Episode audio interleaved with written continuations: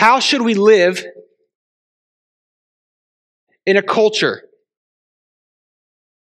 that is ever increasingly hostile to the gospel?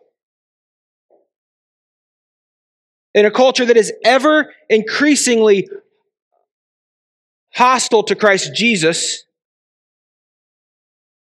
and to those whom he has whom he has bought with his blood the church and a culture who is hostile to the word of the Lord, hostile to his commands. They're, they're not neutral, they're not tolerant, they don't allow it, they don't celebrate it, they don't desire it, they're hostile to it.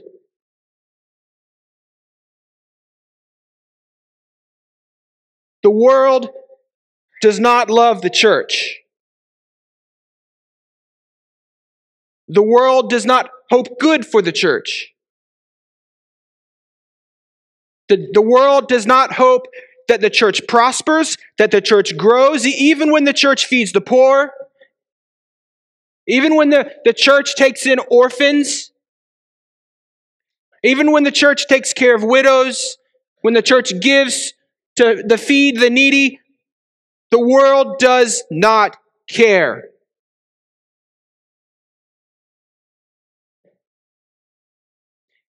And all you have to do is look around. You know what I'm talking about? You can turn on social media, you can turn on the news, and you see the, the world wants nothing to do with Christ. And in fact, it's ever becoming more hostile towards us towards the church. We're shielded from it a bit here in America, just, just a bit. We're not di- most of us aren't dying for our faith, and but many, ever increasing, are losing their jobs because of their faith, or losing friendships, or losing family because of, of their faith. We're, we're seeing that more and more. We can, we can go to Afghanistan and we can see that Christians are losing their, their lives for, for, for their faith. And I really, I really believe that in, in the coming years, in the coming decades, even, even in this country, following Christ is going to cost you something, Christian.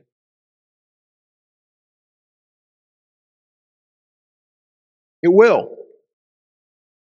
It will. Are you prepared for that day? Not if it happens, but when it happens. Are you prepared? In the book of Hebrews, we see this amazing epistle written to a group of Jewish Christians who were tempted to walk away from the faith. In the midst of their culture, that was persecuting them. In the midst of a culture where these Jewish Christians, because of their faith, they were losing friends, they were losing family, they were losing their livelihoods, many were losing their lives, just ever increasing pressure, ever increasing hostility towards the gospel, ever increasing hostility towards the church, towards them as Christians. Their temptation was to walk away. The temptation was to hide. Their temptation was to go back to the law. Their temptation was to go back to Judaism. I'm talking about Judaism apart from Christ, apostate Judaism. That's what they were tempted to, to, to go back towards. We'll just worship God this way. And the book of Hebrews is, is written to encourage those Christians who are tempted to give up to challenge those believers who, who would potentially think about doing such a thing. It's full of rich doctrine. It's full of strong exhortations, one of which we'll talk about this morning. Oh, they'll talk about the, the, the glorious reality of what Jesus Christ accomplished on the cross. and the implications of that, and the implications if you reject that. It's a glorious book that we will spend just a brief amount of time in here today. My text this morning is Hebrews chapter 10, verses 19 through 25. But before I get to Hebrews 10 19 through 25, I want to go to the verses right after that. I want to start off with a warning. It's a sober warning. It is a heart pounding type of warning as, as we sit here and we read this. As you sit under the preaching, it's a, it's, a, it's a heavy warning. I realize that. And I, and I want you to know, church, right now, this is a fearful warning. It is. And I refuse, as a preacher of God's word, to soften it for you. Because I love you, church. I love you. We need to heed this warning. We need to observe this warning. And we need to understand this warning and its implications to its fullest extent and not soften it. Let's look at this warning. This warning to those who would leave Christ, who would abandon Christ and go back to their old ways. Let's look at this warning. Hebrews 11:26 For if we go on sinning deliberately after receiving the knowledge of the truth, there no longer remains a sacrifice for sins, but a fearful expectation of judgment and a fury of fire that will consume the adversaries. Go down to verse 35. Therefore, do not throw away your confidence, which has a great reward. For you have need of endurance. You have need of endurance. Hear that. You have need of endurance so that, that when you have done the will of God, you may receive what is promised. For yet a little while, and the time and the coming one will come and will not delay. But my righteous one shall live by faith. And if he shrinks back, my soul has no pleasure in him. But we are not of those who shrink back and are destroyed, but of those who have faith and preserve their souls. This is a warning. This is a sober, serious warning with eternal consequences. Do you see it? Those who would not persevere and endure in the faith. Those who once said they had faith in Christ Jesus but did not persevere, did not endure. They should expect to see the eternal wrath of God.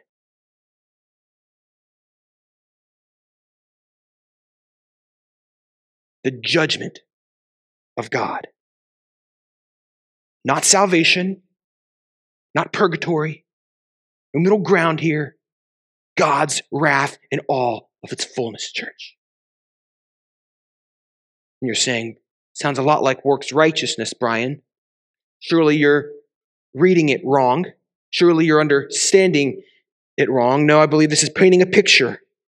As Matt months ago preached the parable of the soils. I believe this is painting a picture of, of the soil where, where the seed is planted and it, and it appeared for just a little while to produce fruit, to, to, to, to sprout. But in a time of, of temptation, it fell away. The time of trial, it fell away and it produced, it, it, it proved that, that there was never actually fruit in the first place. There was never actually salvation in the first place. There was never actually trust in God in, in the first place. But we go all throughout the Word of God and we see that the gospel, when implanted truly in someone's heart, it produces a fruit everywhere, every time, every Christian, period. And, and our problem, listen, our problem is this this morning. Our problem, this is in our country, in our world even. We have an insufficient view of the gospel. And it's a provocative statement, but I believe it. We have an insufficient view of the gospel. We think simply that the gospel is this how can I not go to hell? That's it. I just don't want to go to hell. And, and so when we when we go to KSU, our, our mind is, is this what information do I need to impart to this individual? Just a bare minimum amount of information so that they will not go to hell. It's because we narrow the gospel down to this only what we are saved from. Only what we're saved from. That being hell. That being the wrath of God. And that is the extent of the gospel.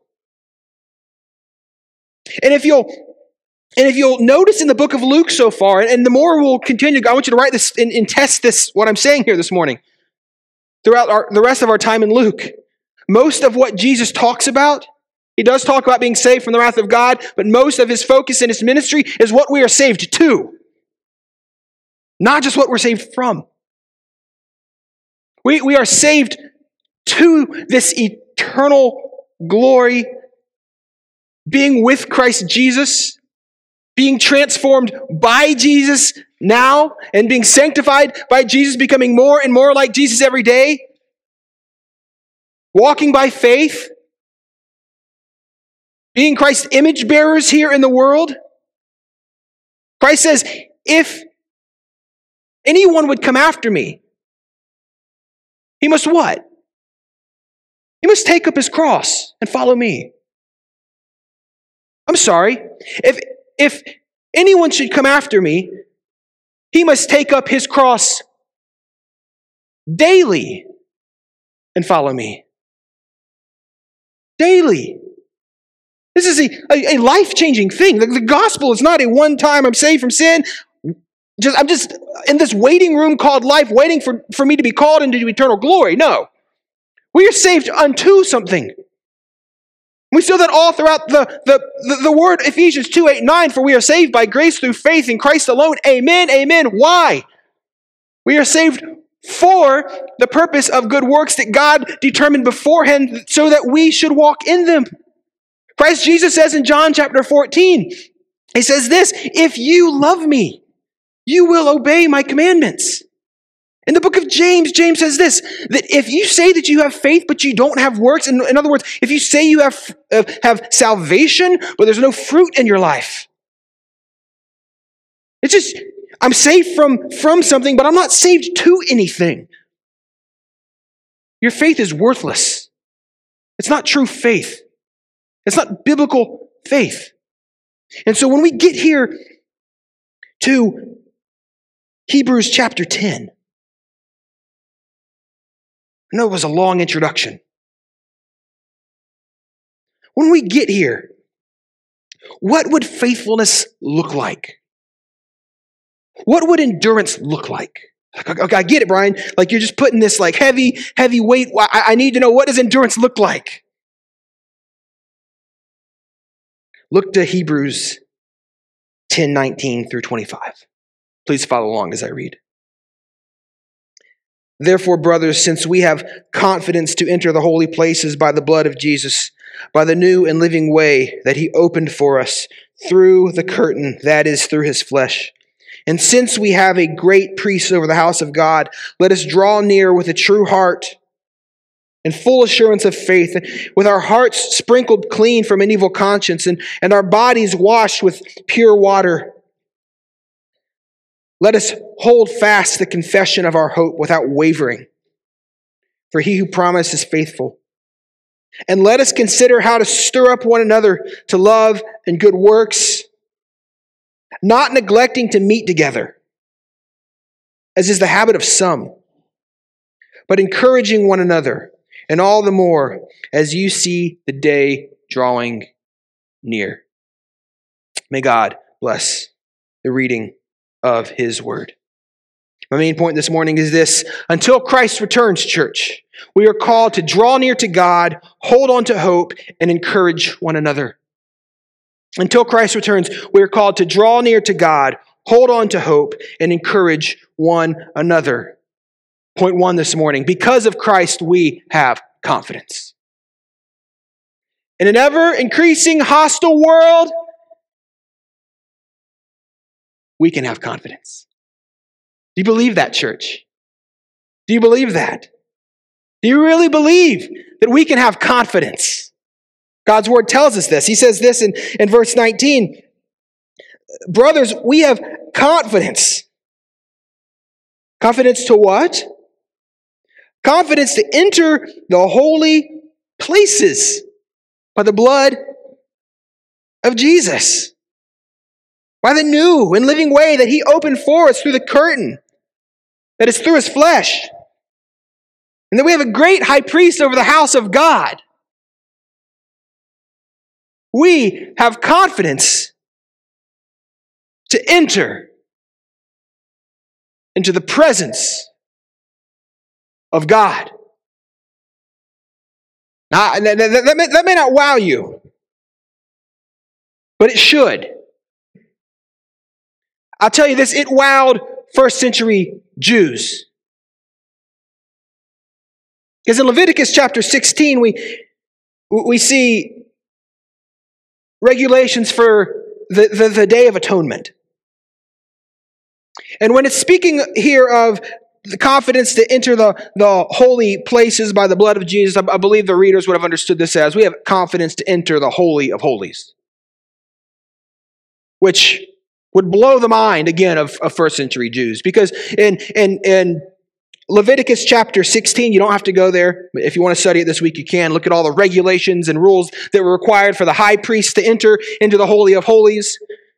In, in, in Leviticus 16, 2, it says this It says, The Lord said to Moses, Tell your brother Aaron that he is not to come whenever he chooses into the most holy place behind the curtain in front of the atonement cover on the ark, or else he will die. God's pretty blunt. God's like, I'm just going to let you know. You come into the Holy of Holies whenever you want, where, where God dwelt. That's why.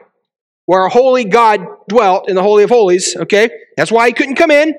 If you come in whenever you want, however you want, just casually, you will die. Warning sign. It's not like one of those warning signs that you that you see when you're about to ride Six Flags. You know, it's got this. You know, you shouldn't ride it if you're pregnant. You shouldn't ride it if you're you know got health conditions because you might die. Ain't like that. This ain't kind of one one of those warning signs. This is if you enter, you will die. Hundred percent bet on it. You will die. Can you imagine?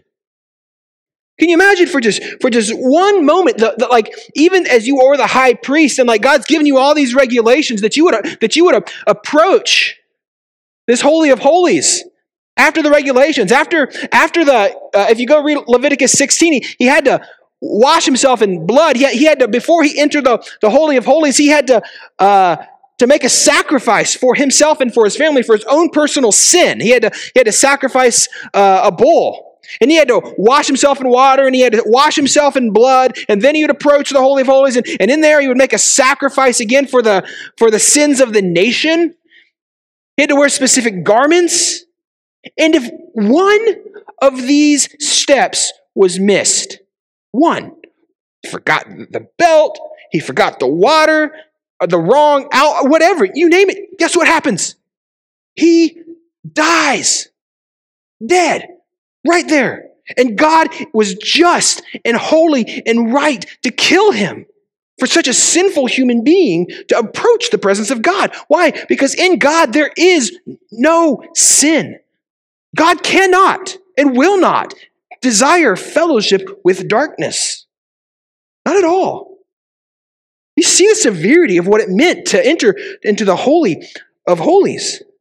To approach God, he couldn't do it. It reminds me of a story back in 2003. I was in high school at Harrison High School down the street. And, and, and in 2003, it was pretty cool. We had the opportunity. Uh, President George W. Bush came to our high school. It was awesome. It was like 2,000 kids at our high school, and I was one of like 40 that, that, that got to be there and, and, and, and hear President Bush speak. The rest were like business people from Cobb County. So I was all giddy. I was stoked. I was wearing a suit. I was looking good. I was sitting like right on the side. President Bush would have would have kind of been looking this way, sitting over, uh, standing over there, and he gave the speech. It was awesome. You know, it was only not, not too long after 9-11, so you know it was like rah rah. You know, it was, it was awesome. Well, after President Bush was done speaking, there, you know, he, he was coming around and he was shaking everybody's hands, and, and right in front of me there was an aisle, and this was the aisle through which through which all of the the media was passing through and some of the other politicians were passing through. But just pretty, pretty much for the main, most part, it was a clear aisle. And right in front of me, about four feet in front of me, there was a Secret Service agent. And that Secret Service agent, he wasn't letting anybody in that aisle. He wasn't letting anybody close to the president crossing that aisle to get to, get to the president. And so I remember this as this President Bush was coming. I really desperately wanted to shake the hand of President George W. Bush. I really wanted to. And as this antsy little 17 year old, like, I'm thinking about it. But at that moment, as he gets closer, I kind of started, you know, like I was, I was kind of feeling like I'm, I'm, I'm going to do this. That Secret Service agent said, "No, you don't. You're not getting close to the president." In that moment, I knew I had three options: I could get arrested, I could have my nose broken, or I could die. None of those were worth shaking the president of the hand of President George W. Bush. I was not, on my own terms, going to approach George W. Bush. Wasn't going to happen. And that's just the President of the United States. Imagine a holy, sovereign, all powerful God. We do not approach him on our own terms. We couldn't. We can't. We would die instantly. That is our holy God. But there's good news.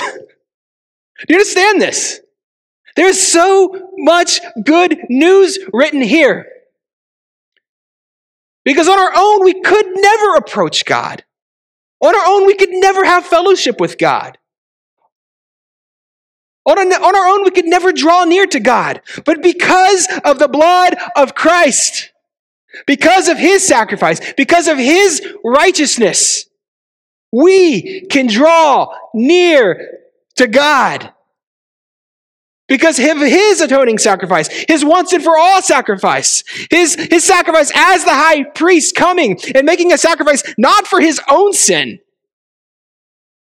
not for his own sin, but his sacrifice is once and for all sacrifice, offering up his body, offering up his pure, holy, righteous self, who, who achieved all of the righteous requirements of God, all the righteous requirements of the law. He offered himself on the cross to make atonement for our sin so that we, for eternity, could dwell with God. Oh, what good news that is, church. What good news that is. And not only can we approach God, not only can we have fellowship with God, what's the word say? We can approach God confidently. Isn't that crazy? We can approach Him confidently. We can approach Him joyfully. We need not approach God as if He's just going to strike us dead. You know why? Because we are in Christ Jesus.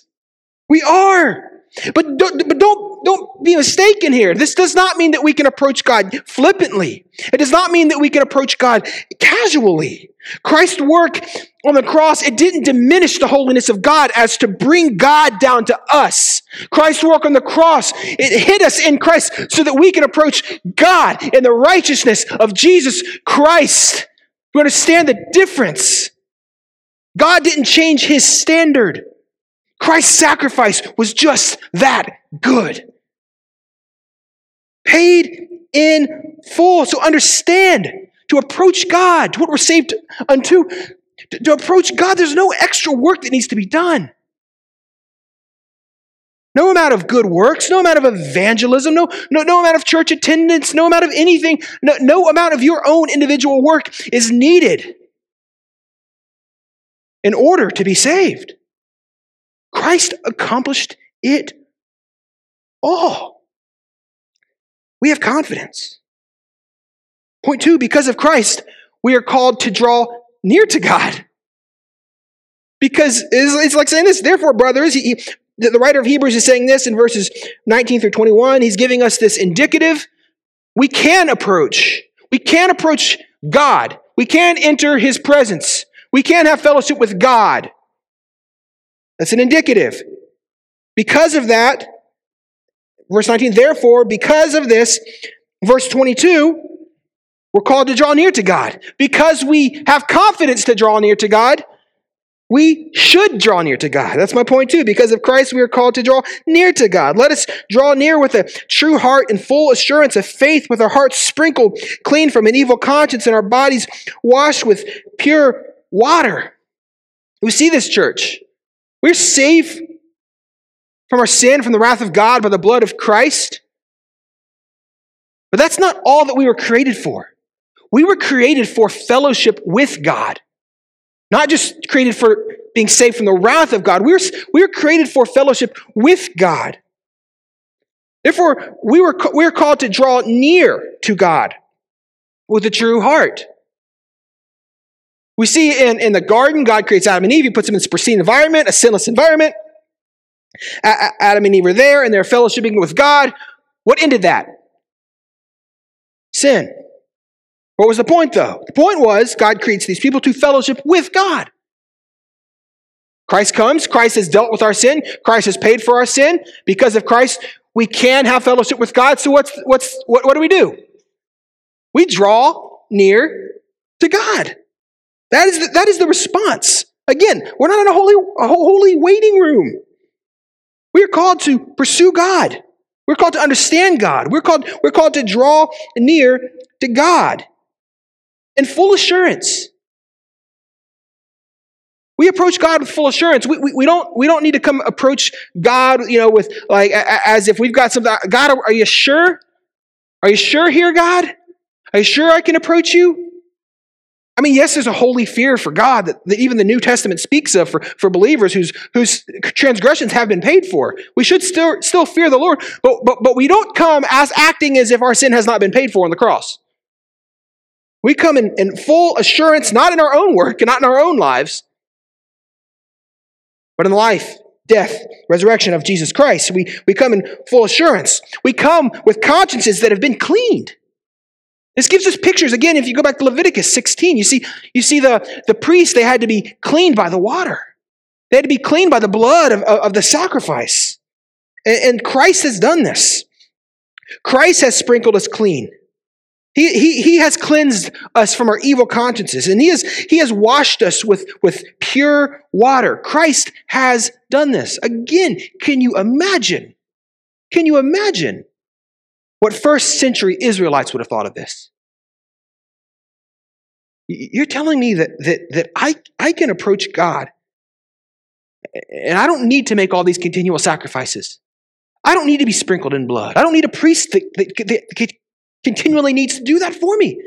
You're telling me that I can have fellowship and draw near to God Almighty because of the sacrifice of Jesus Christ. Oh, um, how amazing. We, we just take this for granted, church. We take this for granted. We think little of our sin and little of God's holiness. Oh, but when we see what Christ has accomplished, how can we not draw near to God?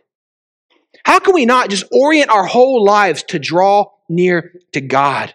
I'm talking every aspect of your life. How can we not just say like, "Oh God, I just I just I've got to draw near to you. I've got to know you better. I've got to love you better. I've got to serve you better." Just this is amazing. All of this we see, this whole world, the mountains, the trees, the sun, the stars, all created by you for your glory and you invite me to fellowship with you. How amazing! How amazing! How amazing it is that, that we would pack 6,000 people last week into, into a convention center to, to hear Voddie Baucham preach and to hear John MacArthur preach and, and to hear uh, all these amazing preachers. And we're like, we're so intentional. It's been planned out for months. And, and we're like, this is awesome. But then God is like, on our own, like when, when we have the opportunity, whenever just to, to draw near to God and His Word, and we just neglect it. We just neglect it. When we have the opportunity to, to, draw near to God in prayer, to pour out our hearts before Him, to, to speak to Him, and, and for Him to speak to us, we just, we just neglect it. And we call her, we, and we just, we, we just sit there, rest confidently that we're Christians and have no desire to, to draw near to God. I just, I just fear at times if our lives are characterized by, by just such a lack of, lack of affection and love for the Lord and a lack of wanting to draw near to Him, a lack of desiring to know Him, a lack of to hear from Him, to, to see Him in His Word. I fear, friends, that if that describes you, that you may not understand the grace of God. You may be under the judgment of God. You may be like in Hebrews 11 26, if you go on sinning deliberately. Dear friends, a heart that doesn't desire to draw near to God is a sinful heart. It is. And I'm not saying this is somebody who's got this all figured out, who's perfect. I'm sitting here telling you, like, I'm sitting under the weight of this reality as well. Church. And I know you are as well. But I want us to notice something. This isn't just an individual call. What's, what's verse 2? Let us, let us, let us, let us draw near. Church, when we gather, when we gather, we're doing this corporately. We're drawing near to God corporately. That's what, that's what we're doing here this morning, even to the preaching of God's word. We're, we're looking at God's word to see the, the holiness of God, to see the character of God, to see, to, to, to see the way God's revealed himself to us in an effort to draw near. That should be our heart's posture. We walk through and we come together. Our, our, uh, that's our purpose as a church, is to draw near to God. Not theological just knowledge, although we'll get to that next. But in effort to actually know God, to actually have fellowship with God, to actually experience God, to hear from God, to obey God, to serve God, to the glory of God. We are called to draw near to God. Point three. Because of Christ, we are called to hold on to hope. Because of Christ, we are called to hold on to hope. In verse 23, it says this Let us hold fast the confession of our hope without wavering, for he who promised is faithful. These believers here, these Jewish believers who are, who are considering going back to their old ways, who are going back to the law, to abandoning Christ, to, to, to abandon, abandoning what it means to, to follow Christ and, and to go back. The writer of Hebrews calls them to hold fast their confession. Hold fast. Hold fast. To hold the line. I believe these believers are called to hold on to the doctrine that they know is true. Hold on to the doctrine. Hold on to their, their confession. Specifically, I, I believe that the theological aspect that they're really called to cling to and hold on to right now is a confession of hope. It's a confession of hope. This is most likely a, an eschatological type of hope a hope that is to come, a hope that is to come when Christ returns, an eternal hope, not this momentary hope. Like our hope is not in this life alone, church. I hope we understand that. Our hope is not in the government. It's just not. It's not. It's really not. But it's interesting that we put our hope in the government. And when the government isn't doing what we think the government should, doing, should be doing, we lose hope. Our hope is not in our finances. It's not. It's amazing. We don't have money, and then another bill comes in that we can't afford to pay for. We lose hope. Hope is not in our kids. Hope is not in our spouse. Hope is not in our career. Our hope is not even in this church that it would somehow be so perfect and somehow meet our expectations that it's going to bring lasting hope and joy. It's not. It's just not. Our hope is in Jesus Christ. Our hope is in what he has done. And our hope is what he's going to do. In, in the midst of in, in, in the midst of your life and the struggles and the trials and the heartache, in the midst of the ways in which you're disappointed truly in the way our country is headed and its politicians, the way even the church is headed, you ever take time to meditate on the hope that awaits us, church? I mean, do we really get this? Like, Christ is going to do all that he said he would do. Do we get that? Like, Christ isn't in danger of failing here. Like, for the church, there's such a glorious eternity ahead of us.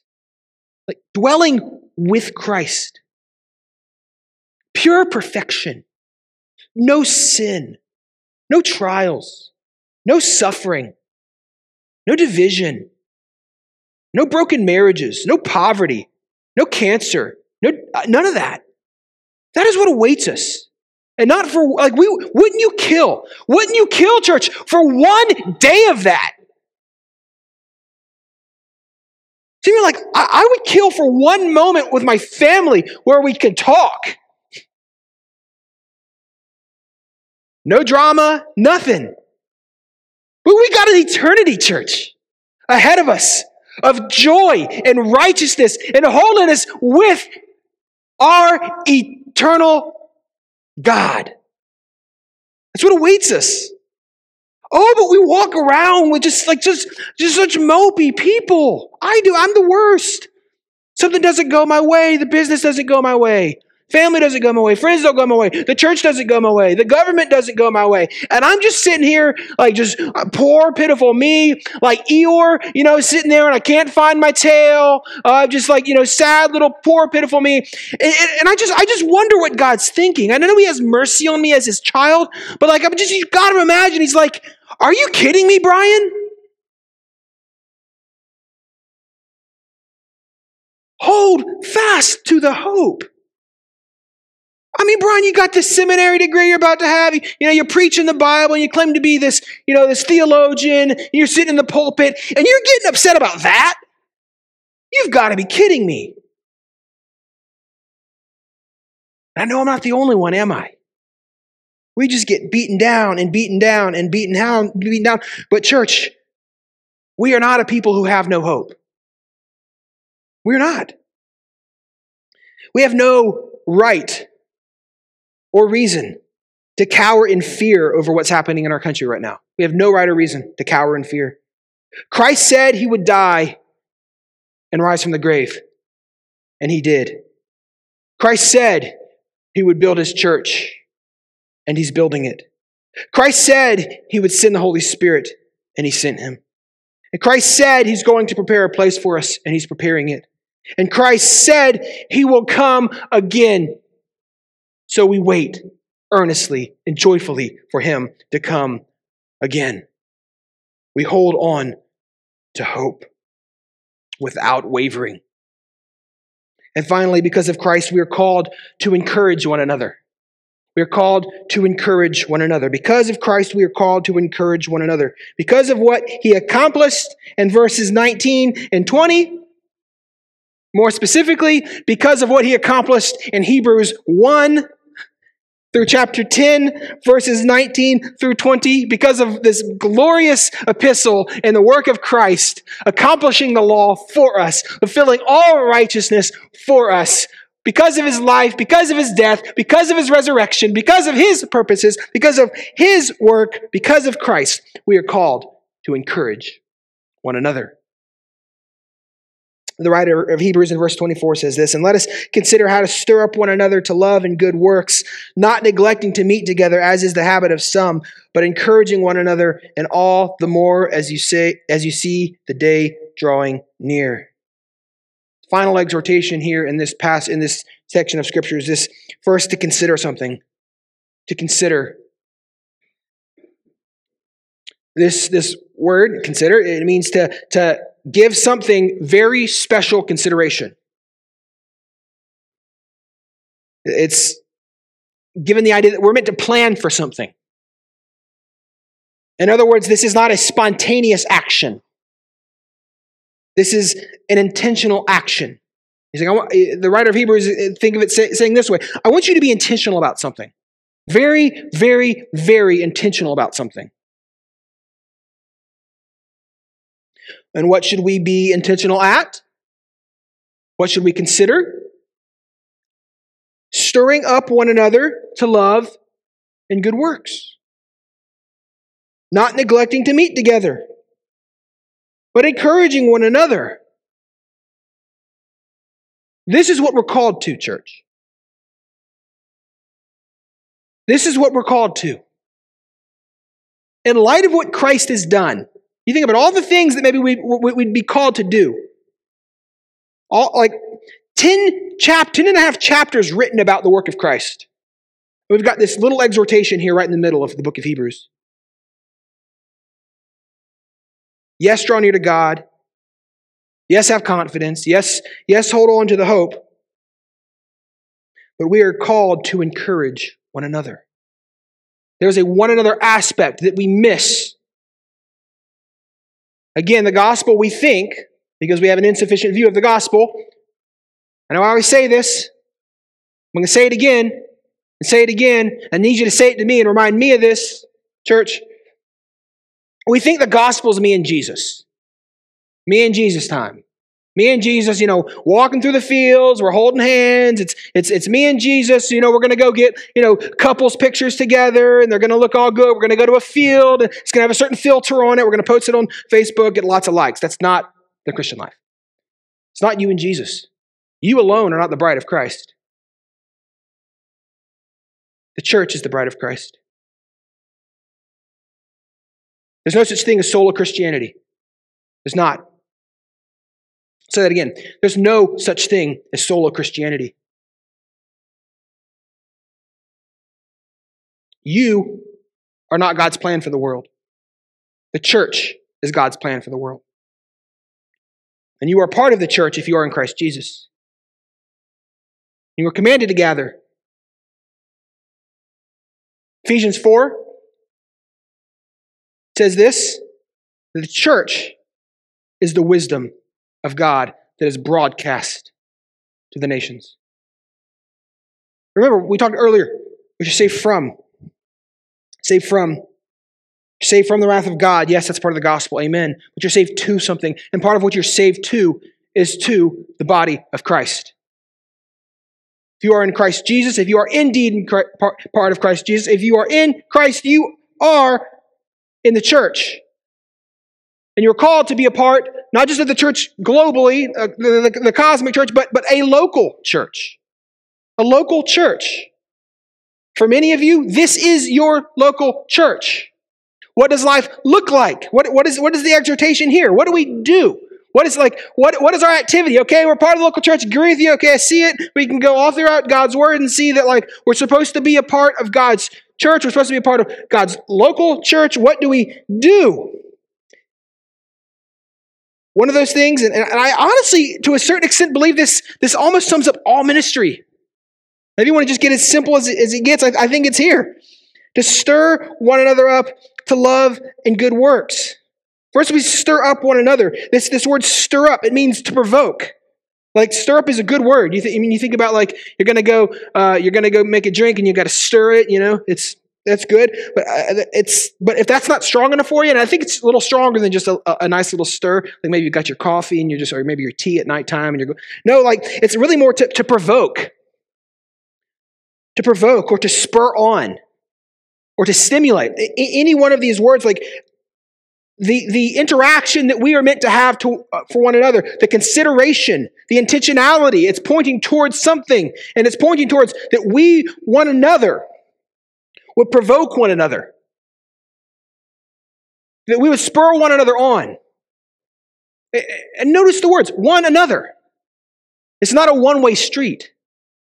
It's not this. It's not, hey, you guys come to church and be, and simply be spurred on by me through the preaching. That you come to church and you, and you just receive and you take and you receive and you take. You can get that from a podcast. That's if view of the church, stay home and listen to your podcast. Not God's plan for the church. It's not just one guy spurring all of you guys on to righteousness. That's not it. Amen. Amen. It's one another. It's a two way street. Is that I provoke you, you provoke me. Look around the church. Look, just look around the church. This, th- these are the people, if you're a part of Community Bible Church, that we are all called to spur one another on. And it being a two way street is this you are called to spur one another on, and you are also called to be provoked. It's a heart that is bold enough to provoke, and it's a heart that's humble enough to be provoked. It's both.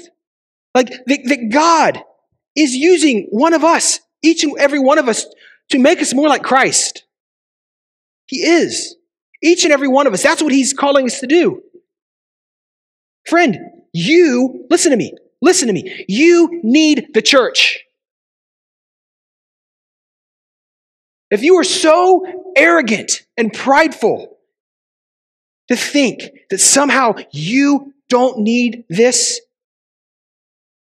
you are contrary to the will of God. And you are walking in disobedience. You are. You're arrogant and you're prideful, and you should repent. But we are called to stir one another up. You need that. I need that. Oh, I need that. To what? Stir one another up to what? To love and to good works. To love. We spur one another up to love. Love, love for what? Love for God. First, love for God. The whole law can be summed up in this love the Lord your God with all your heart, soul, mind, and strength. Love your neighbor as yourself. We, we should be stirring up, provoking each other to love God more. It's in the midst of idolatry. If you, if you see your brother or your sister in the church and you see that their life is just full of idolatry, that love for everything else, love for their career, love for money, love for their reputation, even love for their ministry, but they really have no love for God. Dear Christian, friend, brothers and sisters of Community Bible Church, it is your responsibility and it is your joy. And it is because you are in Christ and His work that you are called to provoke them to love God more. It is your call to call them to repentance. It is your call to present Christ to them in all his beauty, and all his glory, according to the scriptures. It is your job. And when you, when you see your friend in the, in the midst of hurt, in the hardest situations in, in life, there's, there's a, there's a time for empathy and there's a time to love, and we should always empathize and we should always be understanding. We should always listen, but also our goal in every interaction, even in the midst of hurt, is to spur gently and probably in those moments, but, but to gently nudge them to see the goodness of Christ and to love Him more, to see His value, to see how He meets us in our hurt, or to see how He can bring us joy. Oh, in the midst of trials or in the midst of apathy, when we see a brother who just quite frankly, doesn't care. It is our job to spur them on, church. It is your job in the midst of your apathy as you see this. Maybe you're in that season. Maybe you've had a brother in, in, the, in the church who is, who is attempted with all their might to spur you on to love God more. It is your job, if you are in Christ, to look at this and by the power of the Holy Spirit, repent and to see the goodness, to taste and see that the Lord is good. And it's even in the most joyful and happy season of life when everything is going your way. You're healthy. You've got money in the bank. Your marriage is going well. The Lord's using you in the church in great, mighty ways. It's our job to keep us pointed on the, and our eyes on the direction of Jesus Christ to see that He is good, that He is better than everything this world has to offer, even the best of the best. We are to spur one another on to love God, but also to, to love our neighbor, to spur one another on to, to love the lost, to, to understand that, that, that out here there's, there's, there's thousands and thousands of people in our community that if they died, they would go to hell. To have compassion on them, love for the lost, a heart for the lost. To spur one another on to love the unlovable. Those who are, are just testing our patience. It's not, it's, we're not to spur one, like oftentimes we can get together and spur one another on towards anger, spur, uh, spur one another on towards, towards um, resentment and gossip. But the Bible calls us to spur one another on towards love. As Matt talked about last week, in, forgiveness. It's, it was spur one another towards love and, for, and forgiveness. That's, that's the job. Not, I understand how much he hurt you, and here's what I would do if I were you.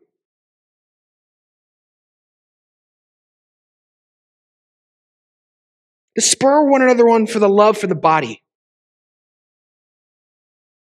the love for Community Bible Church. Oh, it's so easy in a small church to just get burnt out and to think the worst of everybody, isn't it? It's easy to let your emotions go and to sin against one another and just never talk about it, and ultimately you just leave. We are called to stir one another up to love one another. That's what we're called to do, church. The world leaves, the world cancels, the world doesn't deal with their problems, the world doesn't forgive. We are not the world. We are bought with the blood of Christ. We're called to stir one another up to love. We're called to stir one another up to good works. We are called to provoke one another to righteous deeds. To provoke one another to righteous deeds and, and to godly living. I think this looks like evangelism. We are called to provoke one another to evangelize our lost and dying culture. We are called to provoke one another to disciple making. We, we are called to, to provoke one another to serve the poor, to serve the widows, to serve the orphans. We are called to provoke one another to repent of our sin. You see a brother in sin? How do you respond, church? Ignore it? Hope it goes away? Uh, do, you think this is just the job of the elders? Hopefully, I'll tell the elders and the elders can deal with it. This book, it, Hebrews ain't written to the elders. Church, you see your brother in sin, it is your job to approach them. It is your job to provoke them to repentance. It is your job.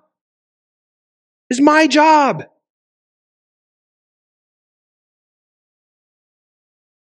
It is looking like provoking. We see our husbands not washing your wife in the water of the word. It is to provoke husbands. Wash your wife in the water of the word.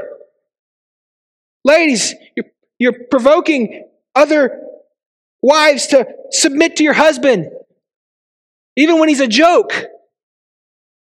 to honor him out of your love and reverence for Christ. This is provoking one another to love and to good works. In other words, church, we are called to get into each other's business. We're called to get into each other's business. We don't passively watch someone go down the road of destruction. We don't. We do not passively watch someone go down the road of destruction. We continually pursue them and pursue them and pursue them and pursue them and point them to Christ. This is an area I have not done well. There's been many times where I've noticed a pattern in someone's life and I didn't pursue them. I can bring them a meal, I can serve them well, meet their needs, physical needs, but there's a fearful, there's something that, that, that wells up within me fear when, it, when I'm called to, to actually call them to repent of their sin.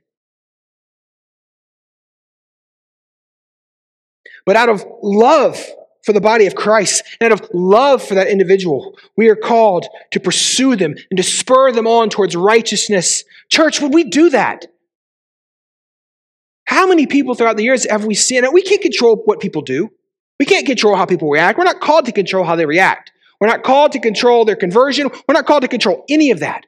But how many people maybe have you seen, even in our body, that all of a sudden they, they, they, they get further and further away, more detached, more out on the edges, more out on the field, more you can't even see them anymore. And you just all of a sudden wonder where do they go? When all along we, we, we the first signs of, of, of, of, trouble, the first signs where they're detached, we would pursue them. You know, it's much easier.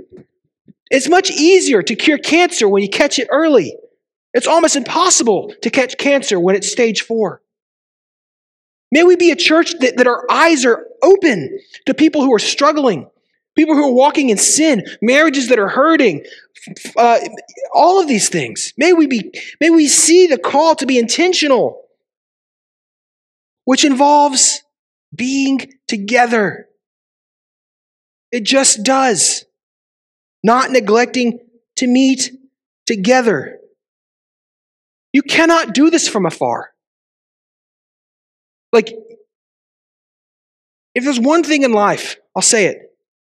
If there's one thing in life that, that, that your life, my life, my family's lives, my kids' lives, if there's one thing that, that, that it needs to revolve around, it's the life of the local church. It is. Not your career, not your sports, the local church. Why? Why? Because it is only through the local church that we're going to be spurred on to righteousness. It's only through the local church that we're going to be, we're going to be spurred on to, to love God more and to love our neighbor and to be who God's called us to be and to do what God's called us to do. This is God's plan for your life, church. Hear me. Hear me. It's better to be poor but to be spurred on to the righteousness of Christ. It's better to be cut from the team, but to be spurred on to love God and to love your neighbor. Oh, Jesus is so much better than everything this world has to offer. The church is so essential. And I mean, let me, let me get more specific. The local church is so essential spurring one another on to love and good deeds. It's so essential. Encouraging one another, it's so essential. Church, you need it. I'm including myself, so don't be like, oh, he said you. I mean me. But I'm talking to you. You need it. Hear me. Hear me. You need it. You need it desperately. God made you to receive this. You need it. This is God's grace in your life. The local church is God's grace in your life. Are we a pain in the butt? Yes, sometimes. Do we sin against one another? Yes, we do. Are we perfect? No. Oh, but this is God's plan for your life. We gather, not neglecting to meet together as some do, as is the habit of some uh, this means as is the lifestyle of some. If it is your, if it is the habit of your life, if it characterize, if it characterizes your life to not be a part of a local church,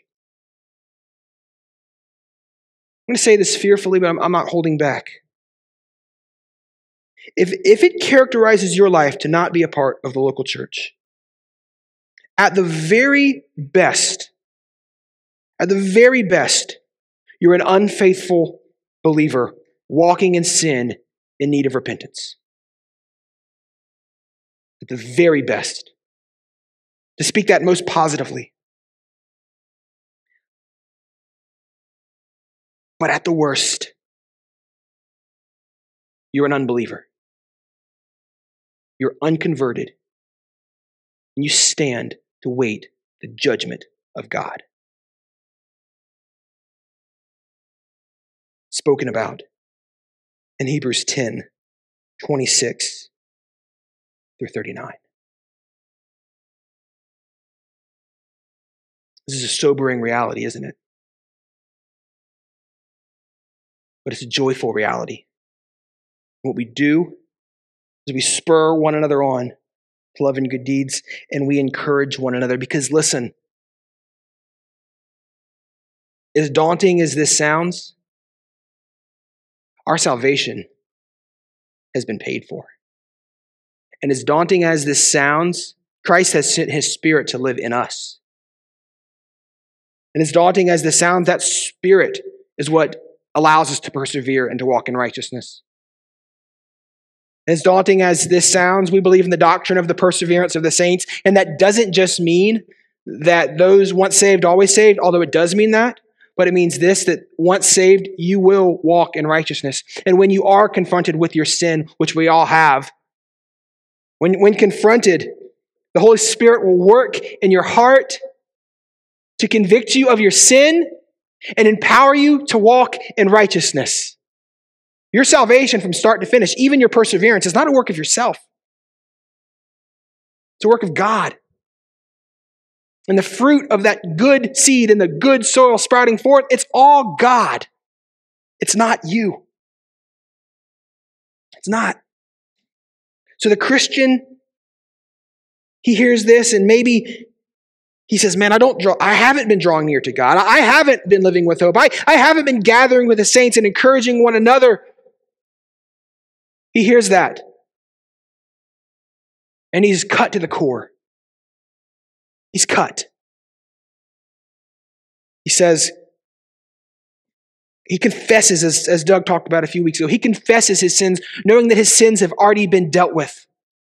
And he praises God that even in the midst of his sinfulness that has been paid for by the blood of Christ, he can still approach God with his sin, knowing that it's been paid for by Christ.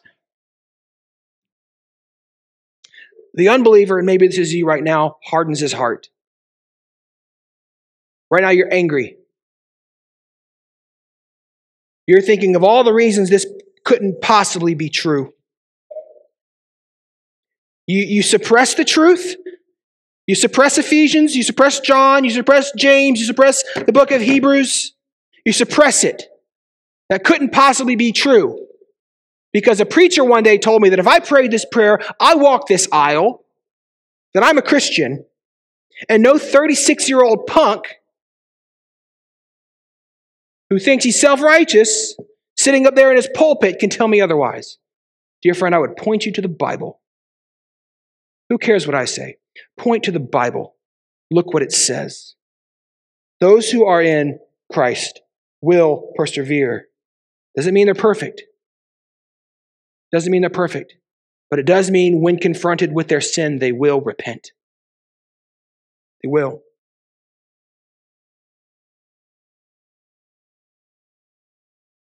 Christians, this is what faithful living looks like. This is what faithful living looks like. It is, it is, it is not at all less than this. It, it is not at all less than this.